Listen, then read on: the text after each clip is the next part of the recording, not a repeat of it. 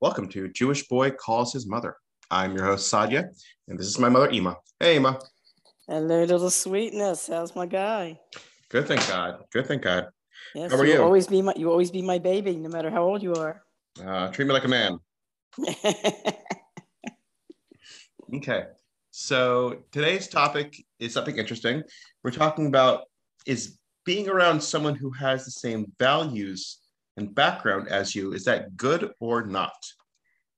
Just that is a really good topic. I, you know, I, I think it's something that's very, very um, how can I say it, debatable. Like I know, like when it comes to marriage, that statistically, we've all heard um, like different uh, psychologists give their run on it, and that um, they say that the more that a married couple has in common, the more they're from the same cultural background, the better chance the marriage has of succeeding. But you know, and we see, but we see couples, we see couples from different backgrounds, totally different backgrounds, who do not make it because um, of they don't understand each other's you know type of thinking the different you know different cultures different cultural type of thinking they don't have the same goals um, uh, or we also then we also see on the other hand you do see couples from different cultural backgrounds that do succeed in having a successful marriage like i have some i have some friends one friend in particular who married she's a regular pikesville girl you know, raised raised right here, you know, Ashkenazic Jewish girl raised in Pikesville. She married a Sephardic Jew. His parents are Libyans. They were brought to Israel during Operation Magic Carpet in, in the 1950s. He was raised in a tent, literally Wow. raised in a tent. And um, she met him when there was a uh, there was a boat uh, from Israel of Israeli soldiers that were um, that were docked, of course, in the port of Baltimore, and I, don't know if it was the JCC, one, one of the local Jewish organizations, decided to have like a welcoming um, dance for them, like Yeah. a you know like a social thing, and so they sent out the word that they needed Jewish girls to come down to um, you know to basically you know uh, to join, you know, basically to you know to meet these sailors and you know to dance with them, and they- had it like a dance, like uh, music and dancing, you know, and uh, refreshments, and basically like a social thing. And so that's how she met her husband. Oh, wow. Um, they they have a they have a very they've had a, a wonderfully successful marriage, and but every now and then there are little things that crop up that are so funny I think they're funny because of the the differences in cultures. She told me that when uh, they started raising their family, when they uh, when she was expecting, she of course went to the one of the baby stores or one of the you know one of the local stores and got a crib and a playpen and one of these jolly bouncers and you know all this like baby equipment, a straw, you know, a carriage, the, the usual things that you usually buy when you're expecting a baby. And he was looking at all the stuff she was buying. He says, I don't understand. My mother raised 10 children in a tent, and she had none of this. And we all grew up just fine. He says, Why are we spending all this money of all this baby equipment? yeah. Well, it's, that, that that's where it's like if you have a different background, it can be, it could definitely be interesting. You could definitely have some very, very interesting conversations and discoveries, and you're learning more and more about other things outside of your own world. Um, and that's where there's this, you know, people are trying to find this balance where it's like, well, how far do you go? Do you go to the complete other side of, of the mm-hmm. spectrum, or do you try to find someone that you can meet halfway? Now, at what point are you willing to, you know, sacrifice one thing or another to be with someone who's more different than you, or even just not even relationships? We're just talking about like being around other people that are are had different views than you. Especially nowadays, everything is so polarized. Everyone's you know freaking out one way or another, you know, politically and socially. But trying to dabble in being around people that are different than you, that think differently than you, I think that's good enough to go ahead and, and spark conversation. Um, I think we'll, with, um, of course, with globalization, and now we have the technology where, you know, you can communicate to people all the way on the other side of the world. Now they have um, language apps, which are so great, where you can go to another country and you can turn on your language app to ask directions, to talk to the people there, and the language app translates for you.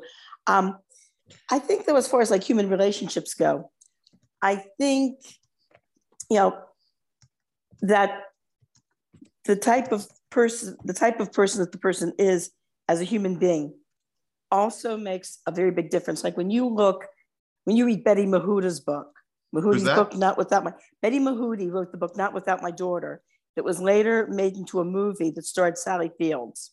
Mm-hmm. And it was the true story of this American woman who married um, an Iranian doctor. And he, on a pretext of, oh, wanting to go back and visit his family for a couple weeks, she goes with him to discover guess what?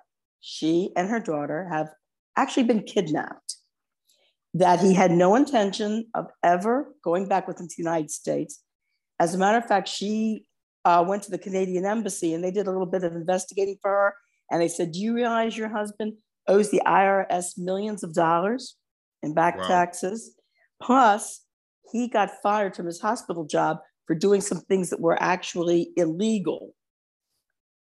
So um, she was put in the position where, obviously, as you read, as you read about the relationship in the book, you realize it's not that this guy's Iranian, it's not that he's Muslim, he's crazy. And even if he were an American, he would still be crazy and he would still be an abusive husband, no matter what culture he'd be in. On the other hand, I think of this one um, woman who we have, um, we had a, uh, we had a family that used to be members of our shul in Baltimore, and they moved. They moved to another city. He got a very good job off another city, and his background was very, very interesting. I don't know if we ever spoke about him before, but his mother was a regular American girl, Jewish American girl from Arizona, and she went to University of Chicago, and um, met a young man from a Muslim from Afghanistan, and they dated all throughout college and decided to marry. And they married with the agreement that if they live in Afghanistan, the children are going to be raised Muslim. If they um, live in the United States, the children are going to be Jewish. Well, of course, she wasn't religious, obviously, so she didn't know that uh, the Jewish, according to Jewish law, if the mother is Jewish, the children are Jewish. She was totally ignorant of that at the time, very obviously. So they get married, they go to Afghanistan, and he um, he was from a very, very fine family that was very, very high in the government, and he had a very high government position he was a very outspoken opponent of the Russians, the Russian communists. So when the Russians came into Afghanistan, she and her husband and the kids had to literally flee for their lives. They had to just run with the clothes on their back, no time to pack anything, just get on the first plane. And of course, they went to her family in Arizona, in Phoenix. so um, this this guy, by the way, sounds like a really decent guy. So true to his word, said, okay, it looks like we're going to be living here in Phoenix. And um, they sent their children to the local Chabad school. He said, yeah, he yeah. okay. He, he held by his agreement. Children not going to be raised Jewish. And one of his hobbies that he liked very, very much was tinkering with cars. So he opened up a garage. And every year he took out a great, like this big, whole big one page ad in the Chabad calendar for his garage. And so, you know, people, of course, uh, the, the people in the Jewish community in Phoenix never in their lives imagined that this guy really wasn't Jewish. Because he was, you know, he, they see this but guy. Middle Eastern, he looked Israeli most likely. Yeah, yeah. And he has a garage and he takes up this big and he sends his kids to the Chabad school. but the funny thing is that this man, of course, he, um, this man and his brothers and sisters, um, you know, became frum. And the funny thing is, though, his legal name, because he was born in Afghanistan, this man's legal name is Mohammed, and he's an Orthodox Jew. That's funny. Uh, there was another funny story about two cultures kind of colliding. Um, there's this, there was this rabbi in Crown Heights who um, I was very close to him and his family. They had they used to live in Baltimore. They moved to Crown Heights, and then when I went to Machon Chana, um, he heard that there was a girl from Baltimore, Machon Chana, and wanted to like open, like make himself like a Shabbos family to whoever it was. And he contacted me, and uh, of course I accepted the invitation. And there was a Rabbi. People know he's deceased now, but Rabbi Springer. I'm sure that'll ring a bell with a lot of people. He was a very, very wonderful man, and um, he was raised in a Siberian prison camp. Oh, wow. Literally raised where the only set of clothes that he wore 24 7, morning, noon, and night, going for pajamas, for day wear, for you name it, for whatever it was, were the clothes that he had, that he was wearing. That was it. And finally, uh, after World War II, he managed to um, he managed to come to the United States.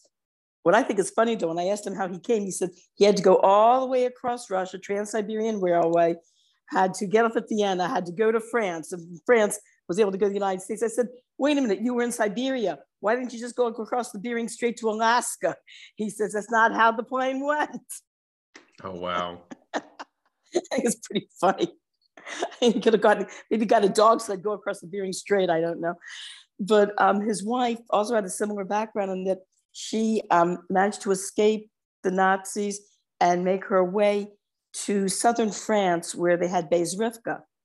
So, she, and the Nazis didn't go into southern France. So she uh, was in southern France attending Beis Rivka, and she told me the entire all the all the years that she went to Beis Rivka, that you know three four years, she had nothing but one dress and every night she washed out this dress and hung it up to wait for the next day. Just one dress. It's all she had all through her high school years.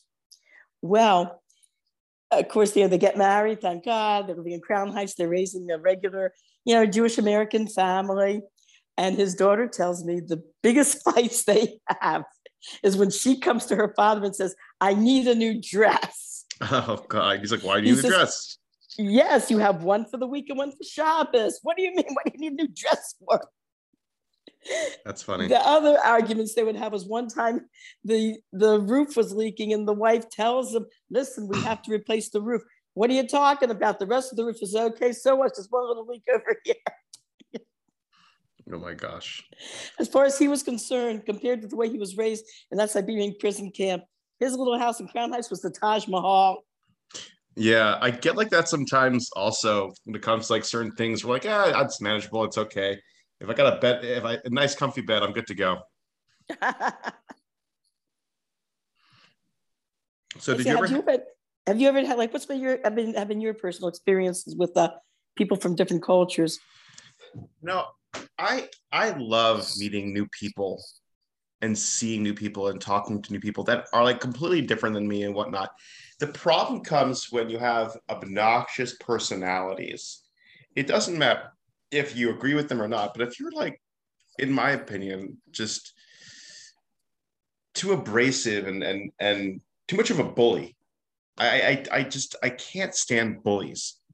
It's like we can sit down, have a conversation, we can talk about things.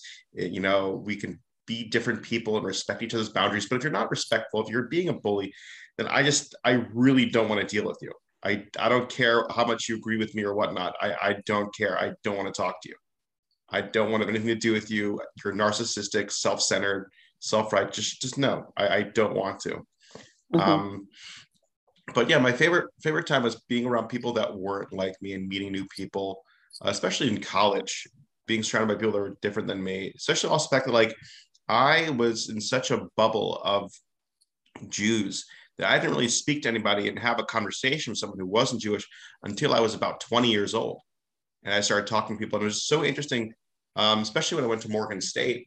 Uh, it's an HBCU uh, in Maryland, and just being around, you know, the Black community and noticing there was a lot of correlations, a lot of similarities, um, a lot of uh, similar perspectives too. I found that just surprising and and and and for me a little comforting uh, with that being around people that you know you would think are totally different than you, but you're very much the same. I remember when you um, uh, attended Morgan, that you had some um, you had some, you had some really nice you had some really nice people there. that were that were very interesting. Like one of our, uh, my next my next door neighbor at the time, who was you know was a black lady. I told her about what when um, she, I told her that you were going to Morgan State. The first thing she she was really concerned about you. The first thing she said was, "Is he okay there? Is he making friends?" You know, I said, "Yeah." I said, "He is." As a matter of fact, I said, "He says he told me he said it's all in your attitude." He said you come in there with a smile on your face and you treat people you know, like like human beings, and and you do make friends. And there's this you told me that there was occasionally like some stuck up anti-Semite, but so what? You don't have to be friends with them to have anything to do with them. But I told her what your what some of the what the, the black uh, boys, you know, yeah, gentlemen were saying on campus about um, what's the thing? They said they like their they like their women like their coffee. No, so I, I, I, that was funny. So, anyways, I told this to my my neighbor. I told this neighbor. I said, "Yeah." I said the guys there. They say that they like their women like their coffee. She laughed. She says, "Yeah, black and bitter." They were saying that when I went there 20 years ago. yeah, um, yeah. No, it's it's just I think putting yourself in a diverse environment, I think, is very healthy for your mental psyche. Um, you know, and that's why I think it's just it's it's interesting when I see a lot of people that are, are very insular and they don't want to do any of that. Um, well, tell me what was the one you pick like one or two like very interesting, like the most interesting incident, the most interesting, I guess, not incidences, looking for the most interesting experiences that you have had with people from another culture, another walk of life. There's a lot. Pick, um, pick one or two, the most interesting. Um, the most interesting. Um, I was in a group meeting once, and we were just talking about different things, just being able to, we were allowed to express ourselves freely. And this one woman was talking about her kids and whatnot. And I saw her, and she, and she was telling, you know, the uh, the person in charge that we were we were talking about stuff.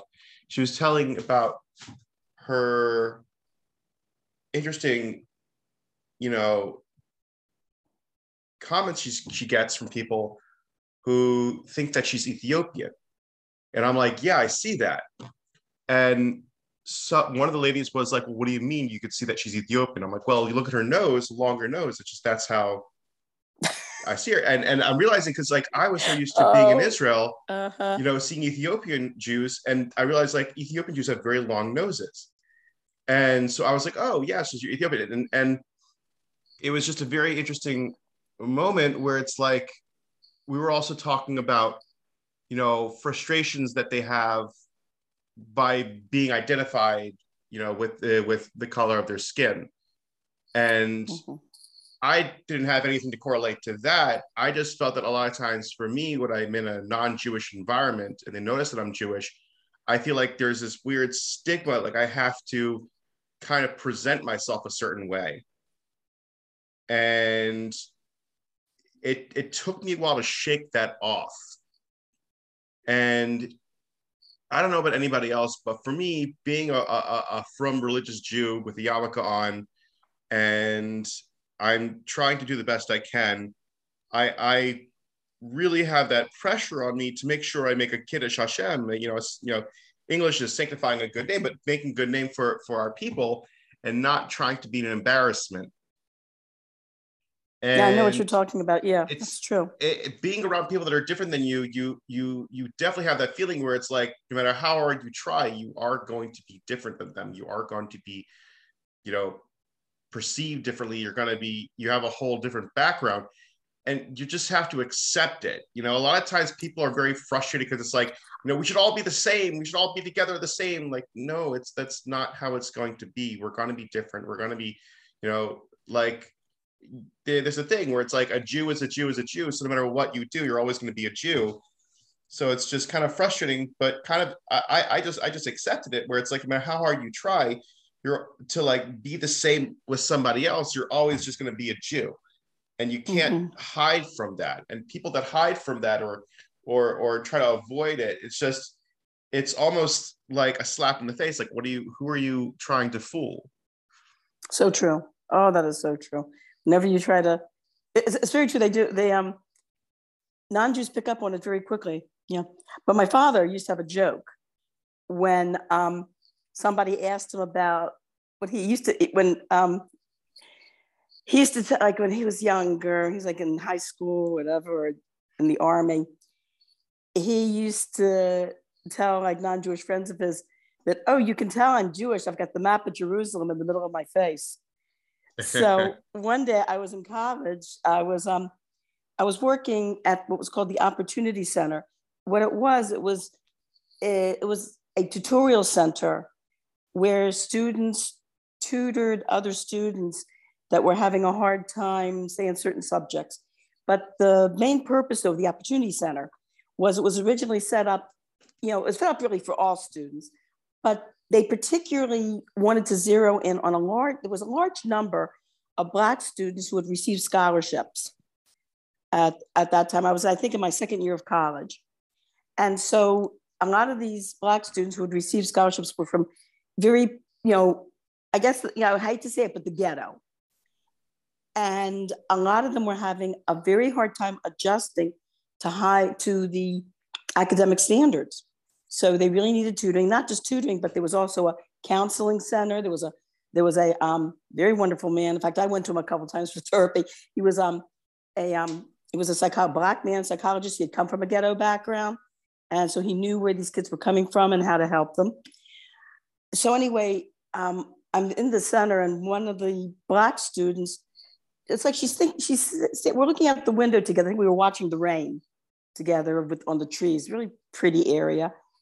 And there's just this moment of silence. And she looks at me and she goes, Tell me, how can you tell someone's Jewish? And so I decided to use my father's joke. And I said, Well, you see this. And I pointed to my nose. She says, What? I said, It's the map of Jerusalem in the middle of my face. And at first she goes, Oh, really? Where? And then she goes, Oh! uh, it's cute. Yeah. It's, I, I think it's very interesting. I mean, going to at HBCU, I was I was found very interesting with the way they uh, the way they they they presented like oppression and, and frustrations and whatnot. And I was like, it, it what, felt like I was. What's HB? What's HBCU? Historically Black College University. Oh, I thought that was the name of an institution. No, no, like no, no. Hebrew, HB- Hebrew Brothers or something like that. no, no, no. He, HBCU uh, stands for Historically Black College University. Um, uh-huh. the, one of the things I found interesting was that um, the way the Black professors and the way the Black students were talking about, you know, the frustrations of, of being Black in America and, and, and being wary of white people and things like that, it almost reminded me of being in yeshiva, how they talked about Jews and non-Jews and the frustration that they have and the fear they have of non-Jews and how they, you know, are mis- uh, Jews are being mistreated and things like that. Like it was the same tempo, it was the same template. Like if you just switch black and white between Jew and non-Jew, it was the same exact thing. And I was like, wow, it's like there's there's no difference whatsoever. It's like they have. The... I'm sorry. Go ahead. You fin- no, that was ahead, it. Please. That was it. because um, it, I'm very good you brought that up because you just jolted my memory. I had a couple experiences where, um, where for the, I guess when I was in the elementary school, for my elementary school, um, this was during the time of the flight to the suburbs. And so our neighborhood changed very quickly from being practically like all white and Jewish and also like, or white and, you know, white Anglo to being totally black. So my last few years in elementary school, I was basically attending a majority Black elementary school. And when the teachers would talk about what they wanted to try to motivate the students to, you know, to get as much education as they can and to take advantage of opportunities, which at that time, this was the early 1960s, oh, wow. was open was opening up. You know, opportunities and higher education were opening up. Like they just desegregated the schools, basically. Well, they the, the schools were desegregated around 1955 before that. Okay, actually, so five years ago. Yeah. Five years. Yeah. Okay. Only yeah. Yeah. So anyway, so they emphasized that the importance of getting a good education is so you can get a good job. And fine, that made sense. Then we moved to the Jewish suburbs And when I was in sixth grade now, I'm going to a predominantly white Jewish school. The teacher asked the class, What's the importance of getting a good education? So, of course, you know, my hand stood up and I said, To get a good job. And the whole class started laughing at me.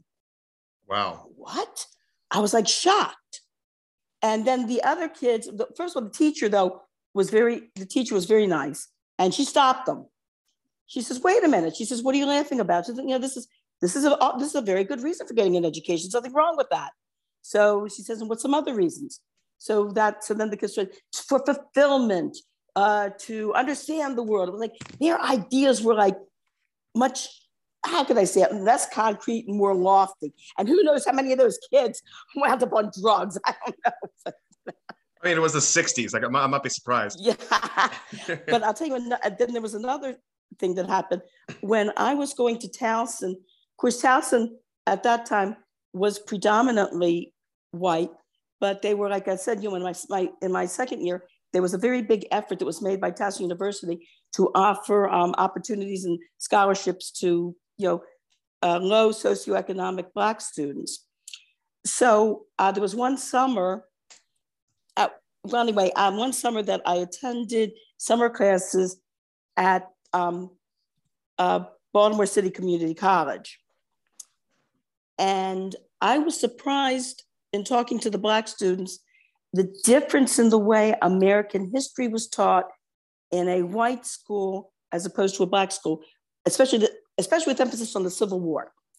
That in, the, in the white schools where I attended, the Civil War was taught where slavery was an aspect of the Civil War, but that there were other things also. In other words, it was kind of downplayed. Whereas in the Black school, they were taught that chivalry, I mean, sorry, that slavery was the main issue. Yeah, I, I mean, I remember growing up and I was learning that slavery was very important, but the main issue was states' rights versus federal rights. And that the way to hurt the South, they decided to do the Emancipation Proclamation where they freed the slaves, and that would hurt the Southern states and therefore crumbled their economy and then pushed them to have more federal control and that abraham lincoln didn't really care about you know black people he was just using it as a tactic to fight against the south it, did you learn this what in high school or in college? This, I think this was from, this was middle school. Mm-hmm. This was middle that's school that, that I that no, no, no. When you went to Morgan State, did you notice like a difference also in the way that they taught the Civil War? Read. I never took Civil War. I took uh-huh. humanities, and I'm not sure if I talked about it on the air about that one professor. One professor was very nice. He was a black Muslim guy from North Africa, mm-hmm. and he and um, I had a great time. Learned a lot of stuff. Was very interested. The second time around was a black woman who was very defensive and I had to just give in to whatever she said. I couldn't really have conversations with her. There was this one, there's this one girl in class was talking about how the Jews were saved by the Americans during World War II. And I was like, that's not true. And I got into a whole argument with her. And the professor told me to be quiet and that let her speak her truth. And looking back, I probably was a little abrasive. I probably was a little loud, but I, I felt that like, you know, that that wasn't really what happened because the way Jews were talked about what happened was that you know no one gave a shit, no one cared, no one did anything, and it only was a happenstance and an after effect that we were somewhat saved, quote unquote, because the Americans and the Russians were plowing through Germany and the rest of Europe and stumbled upon the, the concentration camps and like freed them, but they didn't really free them. They just entered and were like, what do we do with these people that were just being systemically murdered? There wasn't like no one cared. Just like no one cares mm. right now what's happening in China. Like nobody mm. cared. And to think that the Americans are this were this big savior is just is not true mm. in, in Jewish narrative. Um, I saw um, something on yeah, I saw something on YouTube. I forgot who it was a, a gentleman, non-Jewish gentleman. He's um from Ho- he's Dutch know, from Holland. Yeah. And he's a historian. and he had an entire presentation on YouTube showing, like what you said, how the world powers just plain didn't care. and that there were opportunities where they certainly could have helped. That they, in fact, they, in fact, evidently, as early as 1942, word was getting out about the severity of the concentration camps, No and cared. that they right that they could have done something about it then, and and simply did not. yeah I, I mean that's again it that's just that's that's for another conversation right now we're a little we're a little ahead of time over time Okay. um but maybe we'll talk about uh talk about that um next time but thank you so much Ema. i love you And love, love you. Have a great Shabbos, Sterling. you too have a wonderful Shabbos. Thanks, honey. Bye bye.